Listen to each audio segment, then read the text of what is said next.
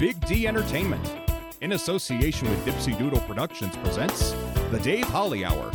Brought to you by TJS Ceramic Studio, Serendipity Studio Gallery and Gifts, Chasers Food and Spirits, Excel Chiropractic, Quality Nails, Jesse Moffat Entertainment, and the Sioux Falls Arts Council.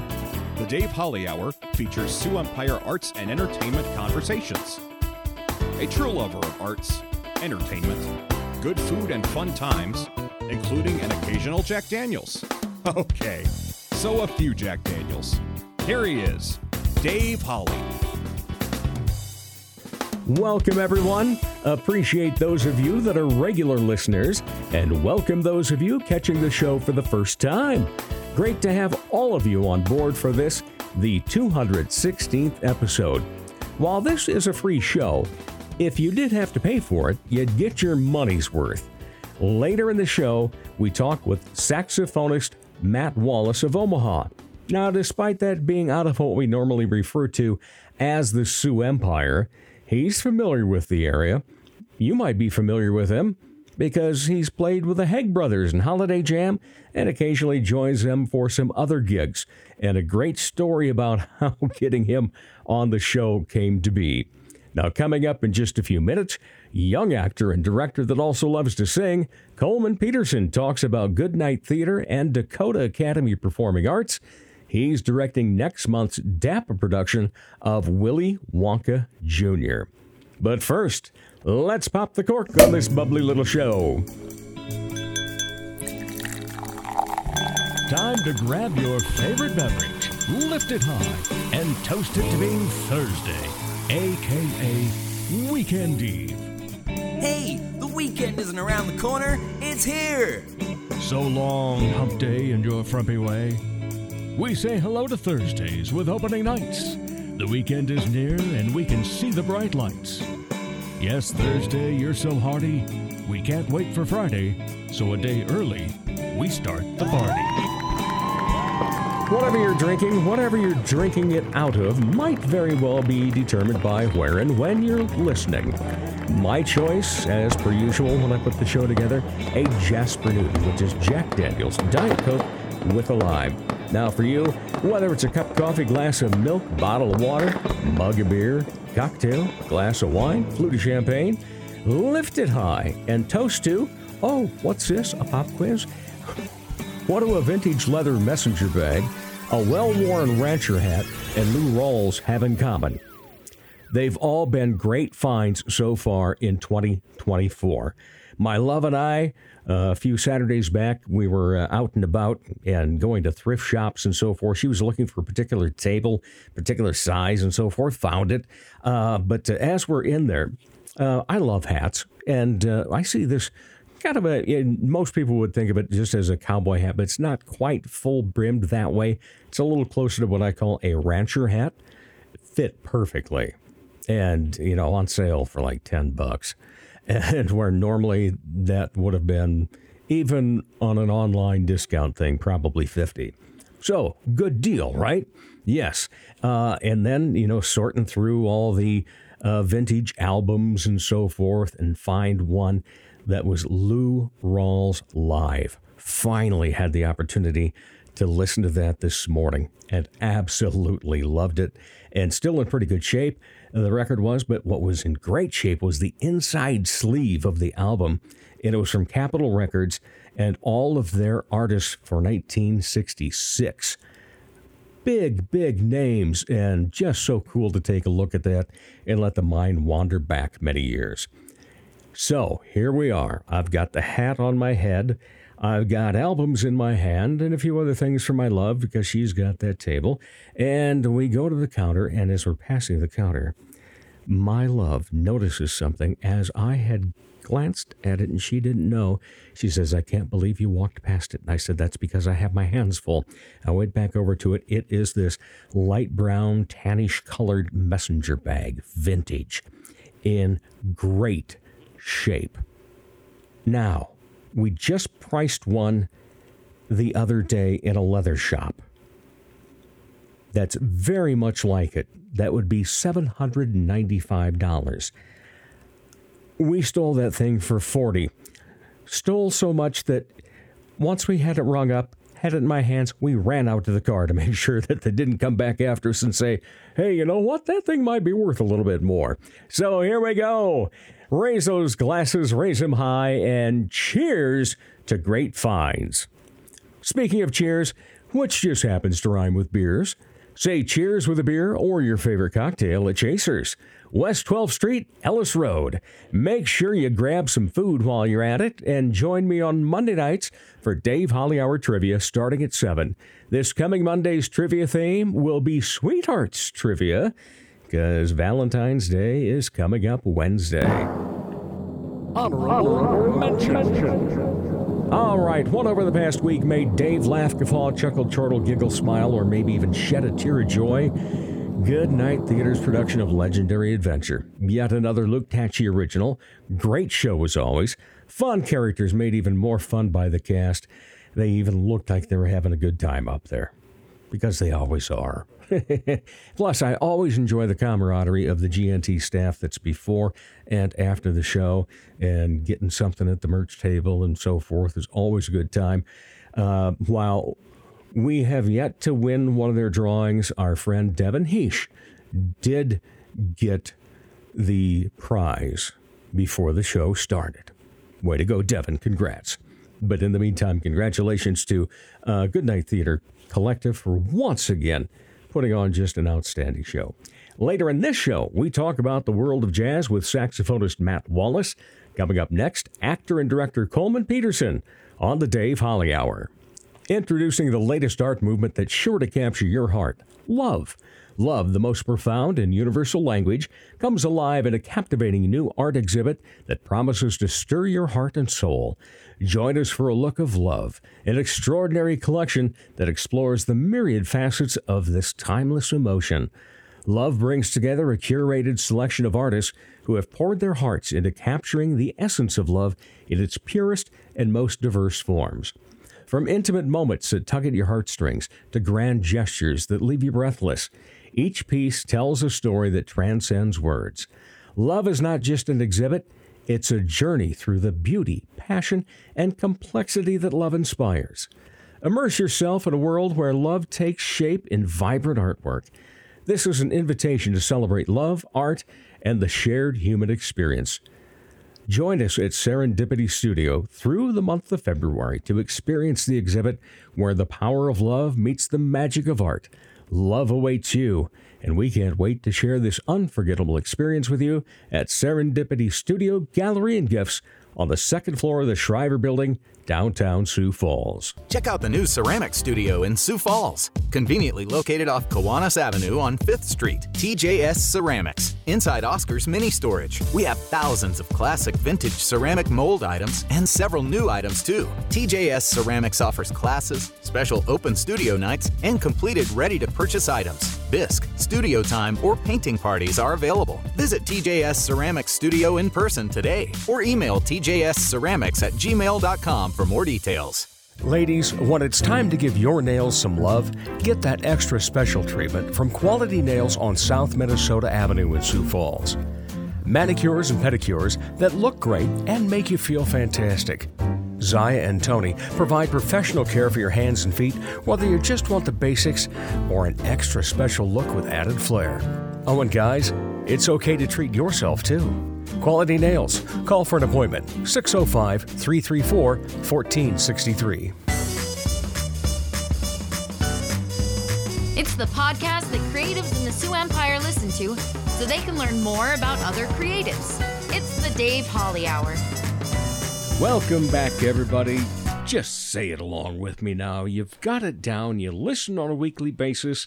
I know you're there saying at the same time, it's always a pleasure to talk Sioux Empire, arts and entertainment, and always a pleasure to have a new guest on. Been on the radar for a while because I've seen him for a few years in a number of things, and uh, finally just had the chance to say, "Hey, Coleman Peterson, what you doing next week?" You want to be on the podcast? and he says, Oh, perfect timing because I'm going to be directing as well. Welcome. I'm so, so thrilled. Thank you. Finally, finally, I've made it. Yes, the sign that you've made it. You're on the Dave Mm-hmm. Holly Hour. It's tough. It's a it's a big town, and you sit here and Well- you watch all of your friends get picked to be on the show. Yeah. Well, you know, here's the thing. When I started the show four and a half, well, just over four years ago, um, I wrote down a list of over 50 names Mm-hmm. that I was going to talk to. And then you start going to things and getting involved and so Right. forth. It only grows exponentially. I'm right. Sure, yeah. There are people from that original list I've never talked to. Uh, and then in the meantime, like beginning of the year, I had at least 30 people on the list. And uh, then it's like, oh, yeah, gosh, I was supposed to come on on sometime. Oh, well, let's do that. So then I still have, you know, 30 people. And I usually have two on per week. So if nothing else, I've got more than a fourth of the year ready. Oh, nice. Yeah. Backup So plans. we, for we've days, got that, yeah. All right, so talk about Coleman Peterson becoming an actor and a director. Oh my goodness. How did it all start? What was it uh, in in uh, like grade school or anything? Uh Uh-huh. How did it Um, come about? Yeah, it kind of began. I mean, I've always been artistic, putting on my own little versions of shows and performances from probably the moment that I could walk and talk. Um, there's photo and video evidence of all of that, as I'm sure there are with many who are in this field and like to do this Right. stuff. So. Um, I think my first official um, entry point into this world was like through some church productions, Okay. playing, of course, the starring role Oh, of Jonah yeah. in the tale of Jonah and the whale being swallowed. anyway, um, so church productions kind of like gave my parents an idea, like, oh, this might be his thing, like maybe some, exploring some other options. We were from Tea, that's where I grew up, and so there wasn't a whole lot of um, artistic Mm-hmm. opportunity there, especially when it was just kind of this baby town. Now, of course, it's blossomed into this Now monster that's ready to yeah, yeah. to kind of ta- take over some areas, but. Um, started coming to Sioux Falls because of the DAPA program, and I um, kind of was starting DAPA just as it was kind of finding its footing and Mm-hmm. beginning, and at the beginning of all of the youth productions and stuff. So I really am a child of DAPA, and I think it really it's pretty obvious when you look at the kinds of things that I like to do and the the way that I'm naturally gravitating sorts or to sorts of different styles of creating things and stuff. It's just I can see all of my DAPA teachers' work just coming through me and pouring out of me. So And it has been so great to watch how DAPA has grown. You know, oh, I know. uh, what was it? Uh, almost 20 years ago, I was uh, one of the directors for a couple of Mm-hmm. yes, uh, I think years. I've talked about this with, yeah, with Sarah Crosby uh, before. with exactly. Mm-hmm. Sarah was the one that uh, got me involved in it and helped out with the plays for living for a couple of years. And you know, there was that. There was uh, you know the uh, orchestra at the time, Mm-hmm. and then all of a sudden.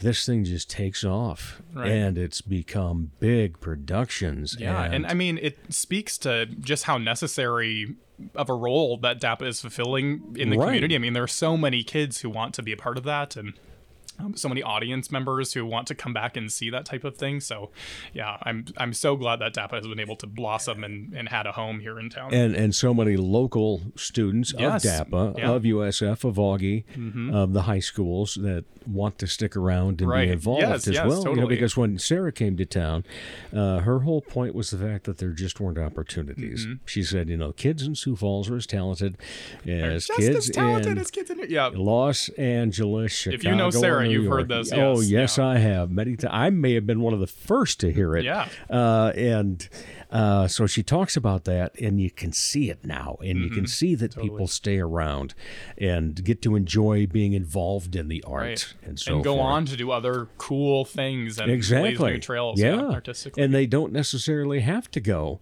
after yeah, college. yeah, there's no obligation Right. to, which I think is the most freeing Yeah. part. Is that DAPA teaches you that you can create art wherever you are. You don't have to go and, you know, make new opportunities for yourself. They're there, and you can live your own little Sioux Falls life Yeah. as much as you like it, and get to do those awesome things at the same time. So. All right. So, what was the first role that you really went, "Wow, I'm an actor. I've I've got a lot of lines. I've, Oh, I've I really have to worry yeah. about the blocking and and I know, I know exactly which one too it is.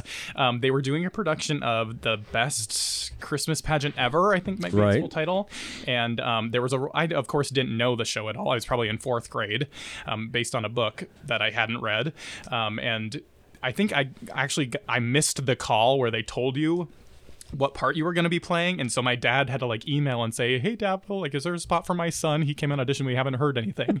And then showed up and i actually had one of the the larger roles in the show um, and my whole family was kind of surprised. So i remember maybe them saying oh i had no idea your part was that big um, maybe more than the actual Uh-huh. action of what it was like to go through that experience. But i mean since that moment how could i not be hooked um, and even before then, I mean, the theater camps and stuff, I think were enough to Mm-hmm. entice me to want to come back and do this more, more, more. The role I ended up with never really mattered and was what was calling me. I think it was just being there and being a part of it. Right. And, uh, you know, we talk about so often the theater family and uh, that, you know, each time someone's in a production, they go, oh, well, the, everybody in there was just like a family. And then people keep going into other productions and other people that weren't in the same production they were prior. And so that family continues to expand. Yeah. Uh, how many Christmas gifts you got to give out now? I've got a lot of friends, but you know, I feel like the the good thing about theater people is that we respect that you know your theater life isn't your whole life, and that's where you go to get your Yeah. artistic expression out of the way, and we all just happen to like that together. And that doesn't mean that you have to live your whole life together and take all of those friendships 100% seriously. I mean, that's what they're there for to be kind of an escape. So um, I guess that's kind of the way that I look at it. Of course, I do have my best buddies, but Right. Yeah, no, I, I do know that one of them would be uh, Casey Schultz. Oh, she, yeah, she would freak out if I didn't even mention her. I love you, Casey. Yes. Wherever you are listening, I love you. In fact, uh, wasn't it a project that the two of you had? Uh, a uh, play that had to be written. Oh, yes, it was. Yes, I do Did recall. that. yeah. Well, it's one of the few things at age 61 that I can remember Nice. talking to Casey because how can you not remember talking to Casey Schultz? Oh, I know. Yeah. There's a lot of conversations I wish I could forget Vi- with Casey. Yeah. Vibrant. Just Oh, uh, completely exuberant, yes. Mm-hmm. absolutely love watching her on stage, chatting with her, and yeah. She just is the yin to my yang. For Yeah, Sure. she's just so great to be around. Mm-hmm. What do you like being on stage that uh, gets you motivated? I- Is Oh. there a certain something that happens in a production where you go, yeah, okay, and we're going forward? I I mean I hate to say this because it's so vain, but the thing that we all crave is that moment in the spotlight where there are eyes on you and you are in control. Maybe that's just the control freak in me that that loves that moment. But um, when I was younger, I would always speed speed through things so fast and not leave any time to kind of linger in the art I was creating and um, kind of being out of high school and kind of looking at it through a more professional lens and going to college and um, I don't know, kind of studying the the art of the silences or the way that you can kind of control the time in the room has been really really fun for me. I think especially the way it kind of ties into music too. I also have a music Right. major and studied music in college, so I think I like the way that we can kind of create music with the way that we speak. And I mean, the whole audience is just hanging on to what you say. So those are the moments that I really live for and look forward to in a show. Yeah, because I, I know it is a, a long stretch from uh, the time you audition until you get up on stage Oh, in yeah, front of people and so forth. You know, 6 weeks minimum, probably in, in most cases. Uh, and when you get there, then it's like, okay, everything we've uh, done, Yeah. now we have to sit there and wait for audience reaction, Mm-hmm. uh, especially comedies. And Yeah, you know, and it all changes the physiology of how your body works in those moments. I mean, you have so much adrenaline going through you. I say it so many times. I can practice and practice and practice as much as you want, but nothing will ever prepare you for what that feeling is as soon as you have people in the room looking at you and, and waiting to see what you've been working on. do you have a routine that helps you memorize your lines? Oh, I I actually took a break from like being on stage and I didn't really know it, but I was doing a lot of tech work behind the scenes and a lot of directing and stuff. So um, when it finally came back to it for me to have lines to learn again, I was like, oh my god, I think I kind of I forgot how to do all of this. But um, I have some awesome friends who live nearby me. Um, I've got a, a friend who has lived with me for three years in college and now she lives right next door. So she's been my go-to um, hi rachel um, to go and hang out with and i mean she doesn't really need an excuse to hang out. She's always down for whatever. So i say can we learn some lines tonight? And i make her be picky just as picky as i would be to myself. But yeah it's nice to have someone to sit down with and to um, just practice saying out loud and to get called on it when you're making your mistakes too. So Exactly, yeah, and and learn from it. Uh, and so, in that case, uh, let's talk about uh, Good Night Theater uh, because you've been in many Good Night Mm-hmm. Theater productions, and uh, you do a f- phenomenal job. First of Oh, all, thank you. Uh, love to see you, you on stage as well. Um, uh, well, there's not many people from Good Night Theater that I. Don't say Right, they- great to see you on yeah, stage. they've got a pretty they- solid yeah, group, yeah, yeah. you know, a pretty good stable of actors that are involved in that. Uh, but I, I think that uh, I one of the things I love is first of all seeing youth uh, involved immediately when they become adults. Mm-hmm. You know that they moved on, and uh, here we are now, Right. and they're willing and able, and to see the movement that you all have at such a young age. Damn it! I, I was never you with our bodies, uh, I was never a big, uh, you know, I shouldn't say wasn't a very big dance person. I love dance. I think it's very, very awesome. But uh, you know, being a large person, never really did much. Sure. Uh, so and I, the setting I is get, kind of tricky. You know, there's not, it's not always the right setting Right. to have dancing. and or to, yeah. uh, you know, to see you on stage, uh, to see Simon Floss on stage. oh, he can get it. yeah, when it comes to dance moves, you got it. and uh, where did that fall into place for you? Oh, the dancing? I- Yeah. I, have no formal dance training, but I love to move and groove and um I don't I don't know really I feel like it's kind of a recent development Uh-huh. that I um really really love just getting to do all the movement and even in the blocking and kind of throughout the show the pattern of the movement is a really exciting part to me. Um, oh, I had something fun that I was going to say, but I don't. Whatever. Well, Must not have been back. that good. Yeah, Yeah. I'm sure it inevitably will. But um, I, I am also I played percussion all growing up, so I've always been kind of rhythmic, and Okay. I love to kind of feel the groove. And um, I mean, I was the kid in choir who was like getting really into like the scoops and the Right. claps, and you know, that I was that kid. Where everybody else was very stoic. Yes, Yeah. I'm sure they were busy being cool, and I was busy being artistic. Um, so yeah, I've always loved to kind of move and groove, and um, I guess it just kind of naturally led me to using my whole body when I'm performing. All right, you've been on stage with a ton of people, mm-hmm. and you've uh, obviously worked under uh, a handful of directors Yes. at least. What do you like about the ensemble and the directors and how they get everybody together? Yeah, um, I just had an awesome experience with Spring Awakening working under Bob Wendland, who was one of my DAPA directors growing up, and I've always just adored working under him. He has such a, an awesome balance of structure, which actors need so, so much. And I think my education training too has really revealed that too. So now I'm kind of informed in that way when I direct things too. Um, but having the structure, and then he's also got such a wildly creative brain, and he marries the two of them so well that it's just like I trust him fully.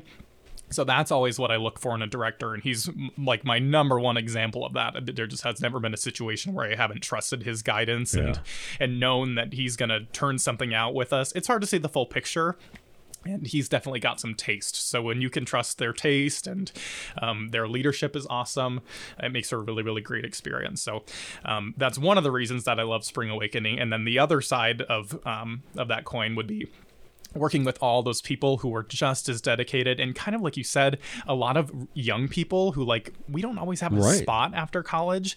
And with spring awakening it felt like we were really being valued and given an opportunity to kind of shine and show what we can do. So um, that was fun to be able to connect with all those people who i had lots in common with and who are also there with kind of a little bit of an undertone of like something to prove to the community, you know, ready to work and ready to do the thing that we're like ready and raring to go with.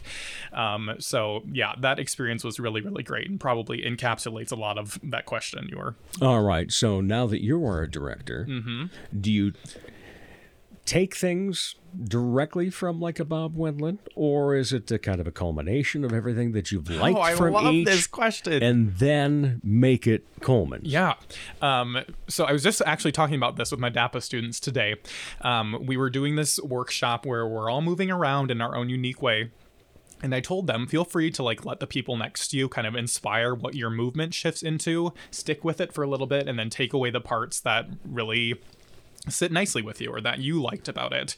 And I think that's totally what I do all the time. I mean, art is all recycled. Let's just be honest. We don't need to always make something original, though that's the goal. Your take is what's original. So I totally rip off Bob and Molly and all my DAPA directors every single time I work on a show. Rebecca is another one that I'll, I'll be like, oops, yep, I'm taking that. Thank you for that idea. Um, and then you've got to kind of twist it and adapt it and make it work to what you're working towards. So um, yeah, I'm the the biggest culprit. If you're gonna get someone in trouble for doing that, then you might as well throw me in jail because I am a an idea stealer, and- yep, an embellisher, and that's I mean that's how we make things work. That's Yeah. how we get things to happen, and that's how you use your resources to really um, maximize what you're able to do. So All right. So you are directing Wonka Jr. yes, Willy Wonka Jr. official title. Yeah, Roald I- Dahl's I- Willy Wonka Jr. Yeah, uh, because I am a huge Wonka fan. Oh, me too. Oh my! If if I would have been young enough or able-bodied enough, Mm-hmm. I would love to have played Wonka. Oh my goodness! Someday, gracious. someday, it's still in the cards. Well, you never know. Maybe young? Yeah. Mm-hmm. Well, you know, uh, they just came out with Wonka, uh, and Have not seen it. oh, loved it. Oh, And I, I've heard it's fantastic. There are great little drops of things that Uh-huh. you go, that's where that came from, Mm-hmm. and so forth. So maybe they'll do like a Grandpa Wonka yeah, sometime. maybe. If not, of, you can uh, write Willy it. Wonka Jr. It can be Willy Wonka s- Senior. Yeah, citizen. the first. All right, so you're a Wonka fan, and you get to direct this with Oh, yes, what a dream. Oh, how many kids involved? 57 i think our goal Wow. was 60 yeah and the dapa shows are always like Yeah, that's an added are. challenge Yep. because you're you're figuring into the equation how are you going to involve as many kids as possible who want this opportunity and are ready to take it and are capable. You know, it's not like okay, we got to scrape the bottom of the barrel and get this many kids Mm-hmm. together. So, you know, it's not that. It's just there are so there's so much need and so much of a desire to want to be a part of it. So we really try our best to make sure that there's a spot for everyone. But by the same token, uh, with DAPA now, so much talent. Oh, yes. I mean, it's almost the easiest thing ever to say, sure, we'll take you all. Yeah, Yeah. we'd love to have you. They're all capable. So when will it take place? Um, the show opens March 7th and Okay. runs through the 10th All right. Uh, is it uh, at the Orpheum? at the Orpheum. At the Theater. Orpheum, Yep. excellent. We'll be new back home, in sweet home. Yeah, we'll be back in uh, row M, seats one and two, right in front of the tech. That's where we like to be. So, what are the challenges about uh, directing this? Oh, well, I made a lot of challenges for myself. Um, Willy Wonka Jr. was actually one of the shows that I did growing up in DAPA, Mm-hmm. so it was kind of a full circle moment, and that show had been my favorite for a long time. It was Bob Wendland and Molly Wilson working on the show together, Dream Team, and um, there were so many awesome kids in it who I just like marveled at their talent at that age and was like, this is so cool that I get to be a part of this group. And I still talk to many of them who are in that cast with me, and for years that would have been the show that I said, "Oh, yep, that was my favorite DAPA show I had done was Willy Wonka." I played Grandpa Joe. Hey, there's a spot for you, Dave. There we go. Yeah, okay, we found it, everyone. Um, any who's it's. It comes around, and apparently I told to Debbie when she offered this spot up to me that I wasn't really interested, which I can't even believe looking back now because ever since I confirmed that, I knew exactly how I wanted to twist this. Um, so yes, the show has a twist, and I'll dive into more of that. Did you know that they were actually going to do Willy Wonka um, with DAPA during the COVID year in 2020? They had it all cast, and they were No, rehearsing. all the I- I didn't choreo realize videos were that. done. Yes, and it got canceled. So I felt like, how can I freshen this up, or how can know, I make it something I, new? I have a different pronunciation of the pandemic. I call it the pandemic. exactly. Yeah. I mean, hey, there were a lot of things that it ruined, but there were a lot of really awesome things that came out True. of it too. So, um, yeah. Anywho, um, so now I have this fresh new idea for Willy Wonka. Instead of doing it how it's been done in the past, Mm-hmm. we are going to do it so that all of our DAPA actors are playing Oompa Loompa actors in the jungles of Loompa Land where they are living and creating art and they're kind of retelling the story of Willy Wonka as like a cultural tale that is like being passed Oh. down to the next generations Folklore. of Oompa Loompas. Yes, exactly. Um, which has been Loompa lore. Yes, yes. you you see my vision, Dave. Um, but discovering kind of what that world is going to look like and feel like and sound like has been so much fun. I've got the best team in the world. I could not have asked for better um, DAPA staff to be along for this ride, and we've got so many so super fantastic actors um, uh, being a part of it and they're i just know they're going to bring it to life and it's going to be super su- super special and you'll probably never see a version of willy wonka like this ever again so you're going to want to drop by and see it i keep Definitely, everyone, yeah. Now, uh, choreography.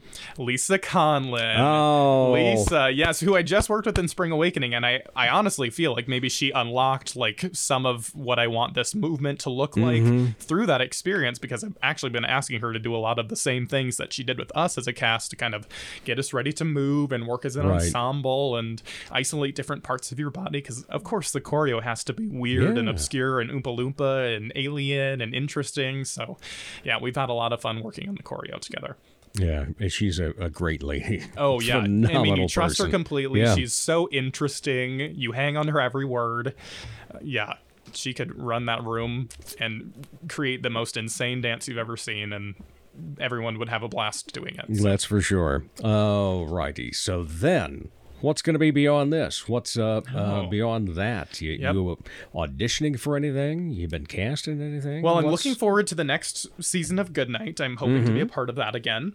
Um, right after this, I'll go and uh, be a part of Sweeney Todd, which they're actually opening up or they're uh, overlapping a little bit. Right. Um, I'll be in the ensemble for that one, so I'm excited to sing some cool Sondheim choral music under um, Jane Rude's leadership, who I'm also working with on Willy Wonka. So I'm getting a lot of Jane time. She's super awesome. Um, and then after Sweeney, I'm off for the season. I'll go back and direct some DAPA things in the summer. Okay. Because the summer camps are when I first started DAPA and I interned with them during a summer. So I have a lot of Heartfelt. Yes, yes, a lot of connections to um, teaching with them in the summer. So I'll teach and direct a couple of camps and classes with them. And then my year's opened up. So I'm looking, I guess, for whatever's Okay. next. And I don't have any super huge goals Right, down the line, but I'm just going to see what pops up and jump at the opportunities if I so feel. All right. You are a third grade teacher. Mm-hmm. You've got a music background Yes, as I do. well, a music degree. What do you bring to the classroom musically, theatrically, Oh. and then vice versa? What does the classroom teach you when you get up on stage? Oh, what a great Or- question. Yeah. Yeah, awesome. I get in one great question per interview, and we're toward the end, so I had to nail it. Perfect. Um, yeah, I mean, the class is very musical. I don't even really think I notice how musical I make them be, but we have songs and rhymes and chants for pretty much anything I want them to memorize. Um, we have, I mean, L A U G H L A U G H. Oh boy, I love to laugh. They're learning how to spell laugh and they're singing. Um, I have tons of little. I have this little tiny glockenspiel that I grew up playing at my grandma's house, and she gave it to me. So now, of course, it's in my room, and I have different little codes and tunes that correlate to different parts of their day, so they know like what supplies they'll need to bring to the carpets when, just by kind of ear training them. I mean, isn't that what they did to dogs? Psychology Yeah. um, Pavlov's in your yes, classroom. totally. So tons of music. The whole classroom is theater themed. I've got red curtains all over the place and string lights and stuff. And we say spotlight to get um, attention on us, which I actually stole from DAPA. Thank you, Bob and Molly. um, so yeah, tons of music and theater in the in my room specifically. And then the things that they teach me, I think kind of like what we were saying, how how much structure is important because when I'm a part of something, I want a leader who's got the details figured out and can tell me what my job is. Otherwise, people are uncomfortable and they don't know what to do. So, um, the structure of the classroom and the the structure that they crave and need. Um, I think informs a lot of the way that I direct or the way that I respond to a director when I'm doing theater. Um, but that's, of course, just one of the many elements and the many lessons they teach me daily. I think the most exciting part of my job that I always talk about is just how entertaining it is and how random and funny and silly the day is and how flexible everyone has to be. So. Um, that's been another fun element to discover in my past three years as an educator. So, Ultimate play, musical production that you would like to be in? Oh. Ultimate role. Nice. Well, I was actually thinking about this on the way over because many people have stumped me with this question before, and then I feel like, oh, am I really not a theater kid if I don't have a dream role? The answer is hasn't been written yet. We're writing Oh. it. We are gonna get it written. I've got some new projects coming down the pipeline, and I'm excited to create some new things, and I mean that's what's exciting. I mean that everyone looks forward to that in the Goodnight season. Is what's the original show gonna be? True. Yeah. So, So are you writing as well? I, I would love to someday. Oh, Yeah. fantastic. Yeah. We look forward to that then, Yeah. too. All right. Uh, final two questions. Okay. If you've listened, you know what they are. Mm-hmm. And how you answer question number one determines whether the second one has to be bring it, baby. When you're not part of the arts and entertainment scene, what do you like to be entertained by? Oh, I entertain myself in so many different ways. Um, number one, just dancing around my apartment. Um, that's enough artistic entertainment for me. Um, but I, of course, indulge in so many other things. I'm a huge fan of Drag Race, so me and Casey come over and um, watch Drag Race every week when it's on, and um, it's so exciting to just see to see how creative they are and how entertaining and how polished those artists can be who are on that show. So that's super fun. I love to be entertained by that. I'm also entertained by choral music. I like to dabble. I'm actually a published choral composer. Um, I went to Seriously? high school. Yes, yes. I um Janice Gilbert was my choir teacher in high school, who interestingly enough was right. also Bob Wendland's teacher in high school. So um, thanks for that one, Bob. Um, so I got a really great relationship with her. We wrote a musical my senior year together, Puberty the Musical. You can look it up. Um, so had tons of fun kind of learning the world of composition and experimenting with her and through college and my um, wonderful voice instructors and stuff kind of led to some choral music so um, I have some choral projects that I work on here and there. It's not my full time thing, and I don't know if it ever Right. could be, but I love getting to do stuff like that and creating new music and writing stuff like that, dinking around my, on my keyboard and my computer. I'm uh, making a whole bunch of like jungle drum tracks to go along with Willy Wonka. So, I mean, there are thousands of things that I entertain myself with. I don't know if I could sit there and not do anything. All right. Any other hobbies then? Any other non artistic hobbies? Non artistic. Yeah. I feel like that's a little bit of an unfair um, well, typically thing to put on me. I love being artistic. Yeah. Well, typically what happens is we don't have to ask the second one because it was answered as part right. of that, or all the artistic and entertainment things mean no time for hobbies. Mm-hmm. Right. Yeah. And maybe that's ultimately what it leads to. But I think, I mean, how can you be an artist and not let the mundane things become artistic to you? I mean, there's art in everything. It just kind of depends on how you look at it and how you're going to spin it personally. And if you've got an artist's soul, how can you just sit there and do something that isn't art? I need to start writing down quotes like that. it's fantastic. I do a lot of teaching and explaining Yes. to kids who are learn who are learning the arts. So you have to make it important. You have to highlight what makes it so special. Actor, director Coleman Peterson, thank you so much. No, thank you for Appreciate having you me. being on the so, so show. fun. and we'll be back with more of the Dave Holly Hour in just a moment. Hooray! Comedy magician and hypnotist Jesse Moffitt's right. He can't play the piano, but he can sure entertain crowds with his amazing magic and clever quips. His shows always make the participants the stars, especially when they've fallen asleep on stage. Uh, I mean, they've been hypnotized. Are you the party planner in your group? Then you owe it to your group to make the event magical, even if it puts you to sleep. Here's how. For booking information, go to Jesse Moffitt Entertainment on Facebook. That's J E S S E M O F F I T T. Or call 605 929 0964.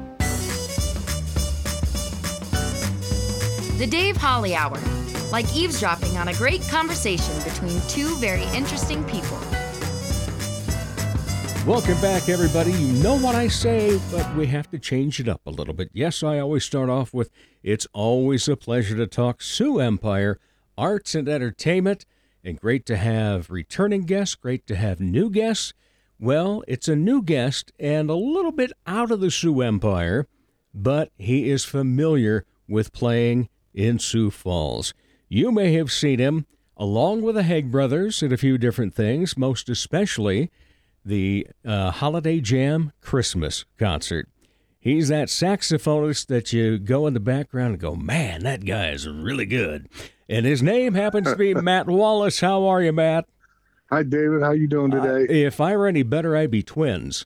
right there, yeah, you go. Yeah, you know, it, it's a beautiful day here in Sioux Falls, and we were talking down in Omaha is where you uh, abode, and That's right. uh, so we're already at 53 degrees and sunshine today. And you said you were out for a walk.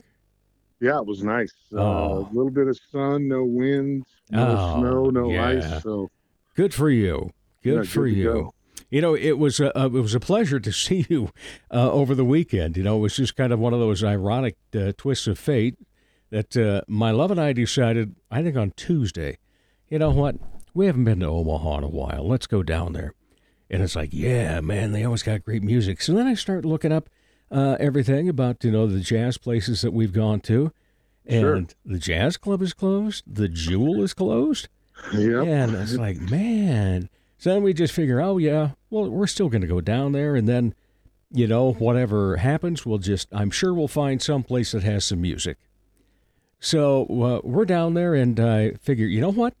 I'm just going to text Matt and uh, you know see if he's playing anywhere, or if he knows of any good music for the weekend. And so I do so, and he sends back this text. It's a poster. Uh, it's the Hegg brothers playing just a block away from our hotel.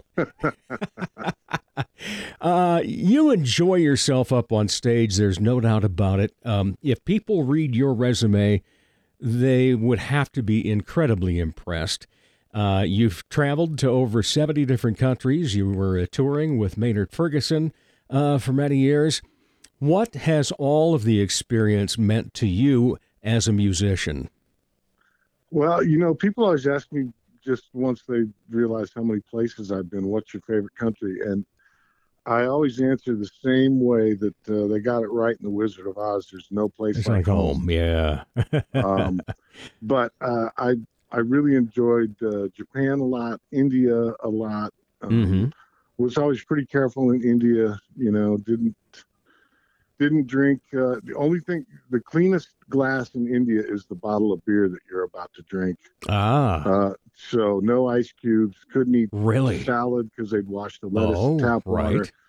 The one that was really hard for me was uh, I let water in my mouth in the shower, Mm, and I really had to go out of my way not to do that right. while I was there. But but o- overall, the the spirituality of, of that country and everything that's going on there, it's uh, it's it's pretty amazing. We also really liked uh, the whole Pacific Rim. We would Mhm. start January tours in Australia or New Zealand, uh, and at the very worst, the Florida Keys. So that was always uh, a nice time of year to be from Nebraska and be someplace Uh-huh. where it was summer. you know. At what age did you start doing that? Well, I. Uh, you're an I Omaha native, right? Yeah, I actually I was born in Madison, Wisconsin, so Okay. I'm really kind of a cheesehead by birth, Uh huh. and kind of uh, went back and forth between Milwaukee and Omaha. Although all my schooling was in Omaha, uh, I got a political science degree from the University of Nebraska, where I was the student body president and also on the board of regents for a year.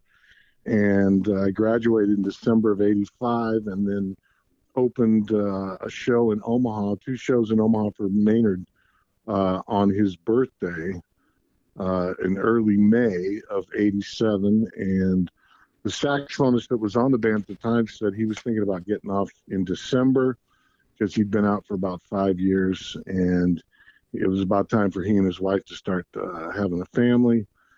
And so I was thinking, well, that's, you know, I've got plenty of time to get a tape together and work on some things. And I got a call three days later, send a tape now and uh, by the beginning of June, I was I was on Maynard's band. So it was Wow. literally a month, less than a month from opening for him to, to getting on the band, and that band was the uh, High Voltage band. So it was just me and Maynard, and a five-piece rhythm section with percussion and guitar, along with a, a regular jazz trio. And then the the first record I made with him was High Voltage Two, Mm-hmm. of which uh, I got a tune called Omaha on that, which was kind of the hit on the record, and and we did. Then at some point, uh, we started doing summer tours with a big, with kind of a big band. It would be four trumpets, two bones, four saxes, and then a trio, and Maynard. And eventually, the touring act kind of out of that became three trumpets, a trombone, two saxophones, the trio, and Maynard. So it uh, was always fun. Lots of guys from North Texas State and Miami and Eastman and Berklee and and a lot of the the great conservatories uh, around the nation. A really good group of guys. You know, I heard, I mean, if I heard him say once, I heard him say a million times. I'd rather have a, a good player with a great attitude than a great player with a bad attitude. Uh-huh. Yeah. And he was such a positive force all the time. He really attracted those kind of guys. And also because guys got on the band when they were young, they also didn't have bad habits or, you know, a dim view of the world. Uh, at one point, the rhythm section, uh, the bass player was 17, the piano player 18, and the drummer 19. So, I mean, sometimes they were extremely young. The bass player actually was playing in the one o'clock at North Texas, but he skipped high school and uh, was playing in, in the one o'clock as like a 16 year old. Wow. You know, barely barely was able to drive, and he was on the greatest college jazz band on the planet. You know, uh, a really good guy named Nathan Berg. He's actually he teaches uh, in New Zealand now at at a conservatory there, and I talked to him six weeks ago maybe, and everything's going well for him, and so lots of long lasting relationships and friendships and Mm-hmm.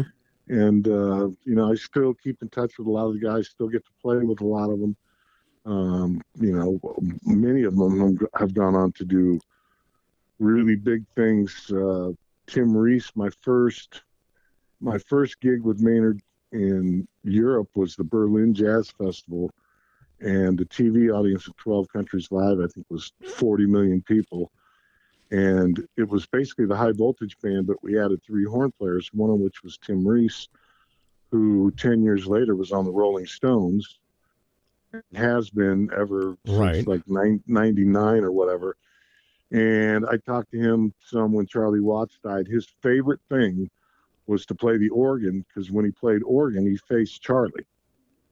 When he played when he played saxophone, he faced the audience. It's just the Mhm. way that the setup was. Right. Uh, you know, Carl Fischer's out there playing trumpet with Billy Joel. You know, those are just a couple that come to mind, but still really great guys. I, you know, and I, I was telling somebody the other day that one of the things about th this group of guys was, you know, except for the super, super young ones, they were all college educated. So they all pretty much had a good head on their shoulders and were kind of squared away. And so that band never had any kind of issues with attitudes or drugs or drinking or or any of the kind of pratfalls. Uh, and so it just made the whole thing super enjoyable. You know, you're getting paid to see Right. the world. You're playing with this incredible maestro and loving the music you're playing. And uh, I ended up doing 10 records with him, seven under his name. Two were uh, Stan Kenton alumni records, and then one was a compilation for Concord, uh, Concord Christmas thing. Um, did Arsenio Hall in '89. Uh, in the fifth week, he'd gone number one like two weeks before that. Was number one on late night, so that was exciting. Did makeup with Morgan Fairchild, who was on the show, and if you look up the video while Maynard and I are playing, you can see her silhouette on the couch behind us.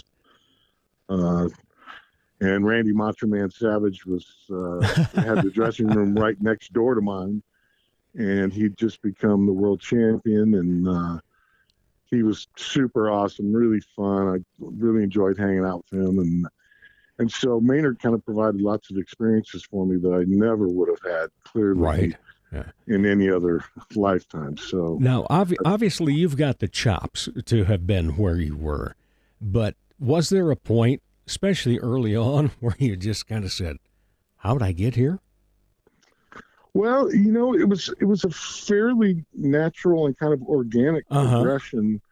I really uh the last summer before I graduated, I really kind of buckled down really for the first time in my life and really went at chord chord scale relationships hard. And I was also studying classical flute at the time. And those things ended up being kind of paramount in helping me get the gig because I also sing, and he wanted a, a singing woodwind player who could double on a bunch of stuff because it was just me and him. Mm-hmm. So he'd play trumpet and flugel and the Firebird occasionally or Superbone. So you know, I'd go back and forth between mezzo, soprano, tenor, flute, sing, and then eventually uh, we played in Japan a lot. So I, I got an endorsement deal with Akai and started playing uh, the electronic wind instrument, um, which is a pretty cool thing. The It's- EWI, right? Yeah, the EWI. they also made one for trumpet called the EVI. Uh, Maynard and I kind of called it the bug sprayer because that's sort of what it looked like. It Was one of those old-fashioned bug sprayers, and and even though the EWI was difficult for saxophone players, the EVI was really hard for trumpet players. You know, because their their lips and their chops weren't really Mhm. controlling the whole circus like like they would on a trumpet. Right. You had to do all these kind of weird hand motions and and uh, the other thing I, I always told people was like the EWI and saxophone are like snow skiing and water skiing. Uh, with the saxophone, you're you're taught to keep your fingers on the keys so there's no lost motion going to the tone hole. But with the EWI, you have to keep your fingers off the keys because when you touch the key, that's when it, it activates the note. And so it's sort of the difference between letting the boat do the work and laying back in the water and leaning forward when you're skiing on snow in the mountains. Uh huh. I like that analogy. That's very good. Yeah. How how did you get started playing the sax and uh, everything else? you know, it's, it's actually a funny story. Being at the end of the alphabet, the alto saxophone was the only thing left. Everything else had been taken. And uh, so, but it ended up, you know, as soon as all the sampling kind of took hold of things, uh, the two of the things that survived the best were the human voice and the saxophone because there's so many nuances to them. You couldn't really you know, kind of cookie cutter them or, or pigeonhole them. And so, you know, there was a time where lots of guys were losing work, but the things that I was able to do, I was able to get work. So, so that worked out pretty well. Yeah, that it did. How did you get involved with the Hegg brothers? Well, um, Joel Brovelite came down to see a really famous New York salsa band at Harrah's. And I was in the opening act, which was a big band led by Rick Swanson. Uh, before I got the Maynard gig, I was doing records for Chip Davis on American Gramophone, and it was Rick Swanson's band, Urban Surrender, that I was doing them with. And so Rick had a big band. We opened. Uh, Joel basically kind of came up and approached me and said, "Hey, we've we've got a jazz club uh, in Sioux Falls, uh, Touch of Europe, and would you be willing to come up and play a Friday Saturday weekend using a rhythm section up here?" And I said, "Sure." And uh, so he, I think he and probably Jim Spears uh, arranged the rhythm section for me. It was guys that knew what they were doing, and Jeremy Hegg was the piano player they Mhm. picked. And you know, from from the get go, we were thick as thieves. You know, he's such a great guy. He's so full of laughter and humor, and such an amazing musician. That that entire Hegg family. So Amazing, easy aren't they? Yeah. Well, they're so easy to work with because they're all so talented. Yeah. Being able to to do these amazing things on an instrument is not a big deal because everyone else in the family can do it too. So it makes them super humble and, and easy to work with and and just a real joy and pleasure. And and when I come up to Sioux Falls, I, I stay at John Hegg's house, at John and Katie's house. So really? yeah, You're so like a hundred yards from me then. oh really? Yes. Right around the corner. Which way? I would be uh, to this, uh, go across the street to the south, and then that's on the block I'm on, and uh, walk over to the west half a block, and then walk south a couple of doors. wow, that's amazing. Yeah. Well, next year I'm going to know that. we'll Yeah, have, yeah, yeah. We'll have some holiday cheer. Absolutely. I mean, when we do the tour, you know, we try and satellite as much as we can Right. out of Sioux Falls. So, so for the most part, those that three weeks or a month, I'm I'm at John and Katie's house right by you. Amazing. Love it. Well, we will definitely be getting together then. No doubt about For that. sure. Yeah. Well, you can have a drink with Santa Claus, you know. Uh, that's right. Yeah, that time of year it's a little busy, but we always make time for the Hegg brothers, if nothing else. That is for sure, because it is such a a great uh, collaboration of of so many different people. And Oh, yeah. you know that's the one thing that we talk about on this show so often is that it's collaboration, not competition. Yeah, and and I think that's one of the things I love about jazz, especially. Uh, you know, uh, down at our wine bar, you know, uh, Sure. I saw Ruben Rodriguez play bass for three different trios before it was the Ruben Rodriguez trio that was playing one night. Sure. and, Sure, and sure, everybody just and, and you know the improvisation that can come along with jazz is just so tremendous and uh, i love that Ha- when was the like what age were you when you first got to improvise playing the sax Oh, Well, the as the funny story goes, when I started on alto in Mhm. fifth grade, the band director at one point uh, cut the entire concert band off and said, "Someone is playing on the rest. Who's playing on the rest?" And I raised my hand, and he said, uh, "Why are you playing on the rest?" And I said, "Because I hear music going during the rest." ah And he went, two things. One, a rest means don't play. So from now on, do not play. And number two, I can't wait to seventh grade to get you in jazz. band." and so that was really, you know, seventh grade was really kind of where I started improvising and Uh-huh. started, you know, playing in the jazz band. And, and, uh, and another kind of interesting thing is I bought the Montreux Summit albums. There's a couple of them right and I love to listen to them in my room at home and read the liner notes. And Maynard was on those records, and a lot of the liner notes were devoted to how much fun his band was having uh, there in, in Switzerland uh, at Montreux and, and touring that summer and stuff. And I just remember thinking, man, that would be so great to play with Maynard Ferguson and, and get to tour around the world and see all these meet all these people and play all these places and and uh so fortunately it uh, it all you know went to plan for me Yeah, it, it worked out extremely well. Uh, Yeah. I want to know how you did so many things in college. You know, uh, political science degree and uh, student body president, serving on the regents and so forth. And then out of this comes Mr. Music.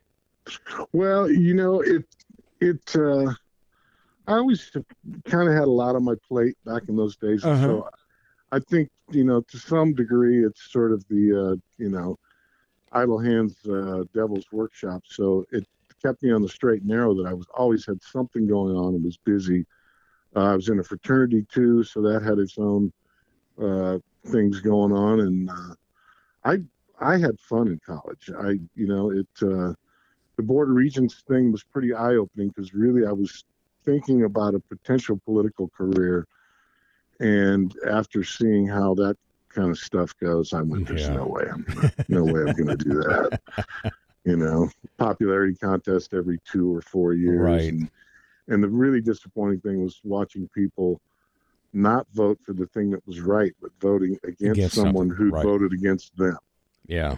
you know uh, so i quickly realized that that was not going to be for me and and really at that point i suppose i could have dropped out of college uh, but i was close enough to the Mhm.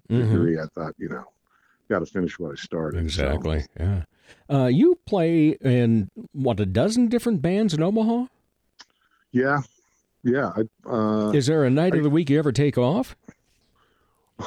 well, I, I I take them when I can get them. That's for sure. But it's you know, with lots of irons in the fire, there's always something cooking. Somebody's got something going on, and and so I'm not just you know with one thing going on, waiting for that one thing to happen. And it also kind of creates a good work environment because it's a different thing every day.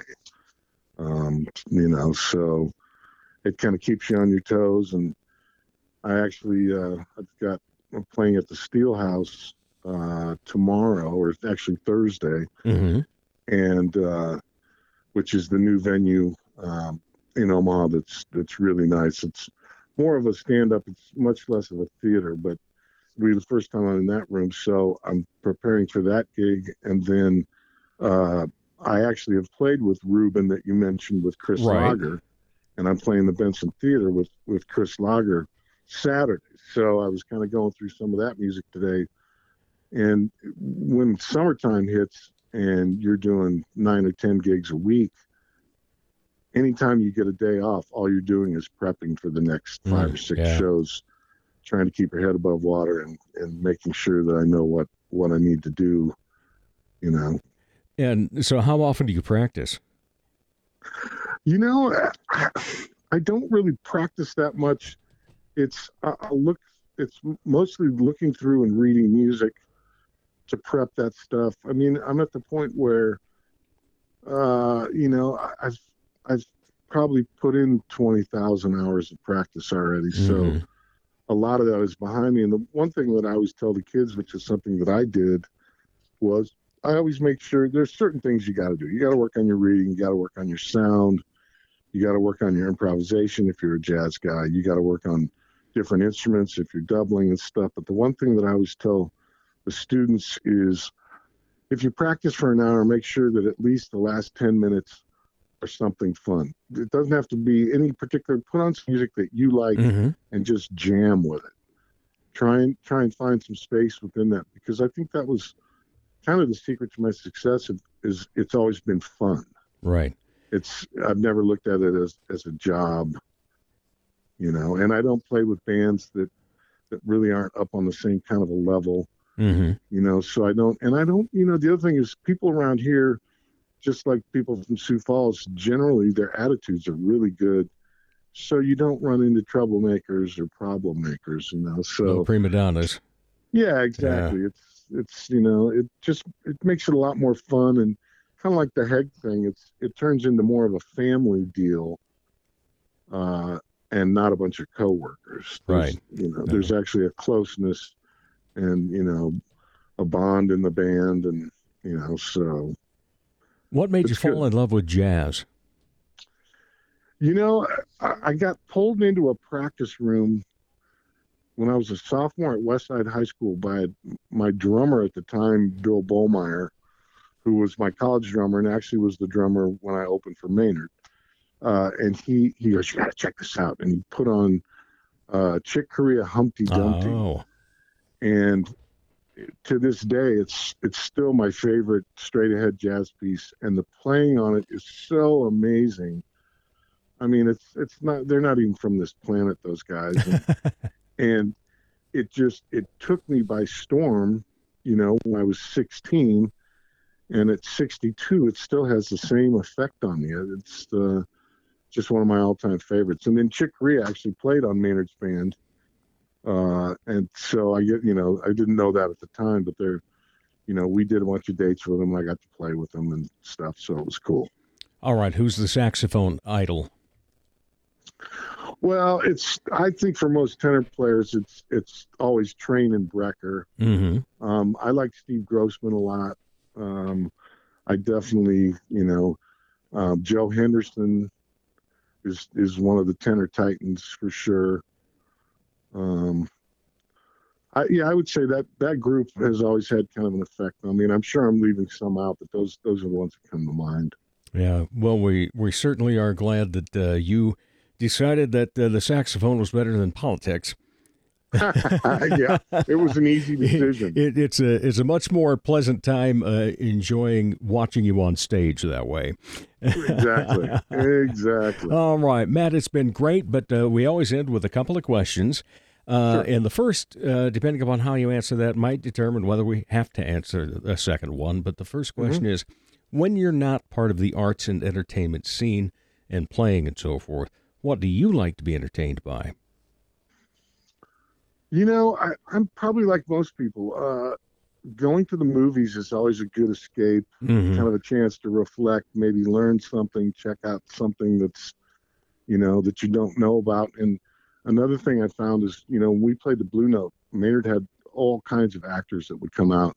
And I realized at some point that they would come out to see us to recharge the battery just like we would when we went to theater to see them.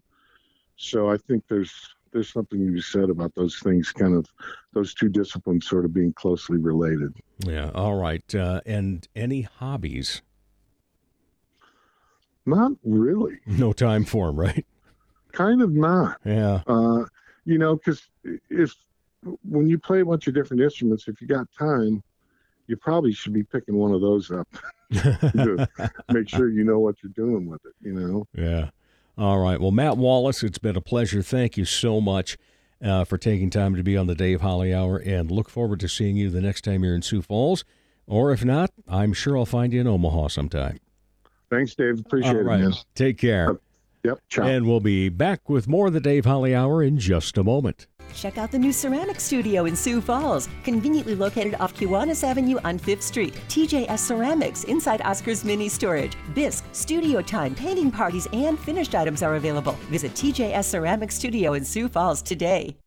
Dr. Perry Langston and Dr. Corey Tooney know excellence is in you. That's why they provide you with excellent care at XL Chiropractic, improving your overall health in spirit, body, mind, and will. Get results the natural way. Arrange a consultation 605 332 9235 or xlchiros.com. Excellent care for excellent people. XL Chiropractic, located at 4309 South Racket Drive in Sioux Falls. He's a bit flirtatious, but most of all, fun. Once again, here's Dave Holly. Thanks again to my great guests, Coleman Peterson and Matt Wallace. As always, the biggest thank you goes to each of you that listen, download, share, and follow. Now, if you haven't so far, follow us on Facebook and Instagram. Besides information about the show, you'll find out when Dave Holly Hour Trivia is going on at Chasers. Now, for all 216 episodes, go online, davehollyhour.com. By the way, nice little search function on there. Now, today's guest, this is their first time of being on the show. But if you ever want to find out if one of your favorite artists has been on before, or you listen to somebody and say, I wonder what some of their other interviews have been like, use that search function to look up your favorite artists that have been on before, listen to any of those previous episodes. As the Sioux Falls Arts Council says, together we art. As Arts South Dakota says, home is where the art is. As I say, put some art in your heart. Remember, my name is Dave Holly, and for me, every day is a holiday. The Dave Holly Hour has been brought to you by TJS Ceramic Studio, Serendipity Studio Gallery and Gifts, Chasers Food and Spirits, XL Chiropractic, Quality Nails, Jesse Moffitt Entertainment, and the Sioux Falls Arts Council. If you would like to contribute to the continued success of this podcast, simply buy Dave a cup of coffee. Go to davehollyhour.com and click on the coffee cup icon. Don't forget to stay up to date on the show by following on Instagram and Facebook. The Dave Holly Hour is produced in the Dipsy Doodle Studios by Big D Entertainment. Thanks for listening.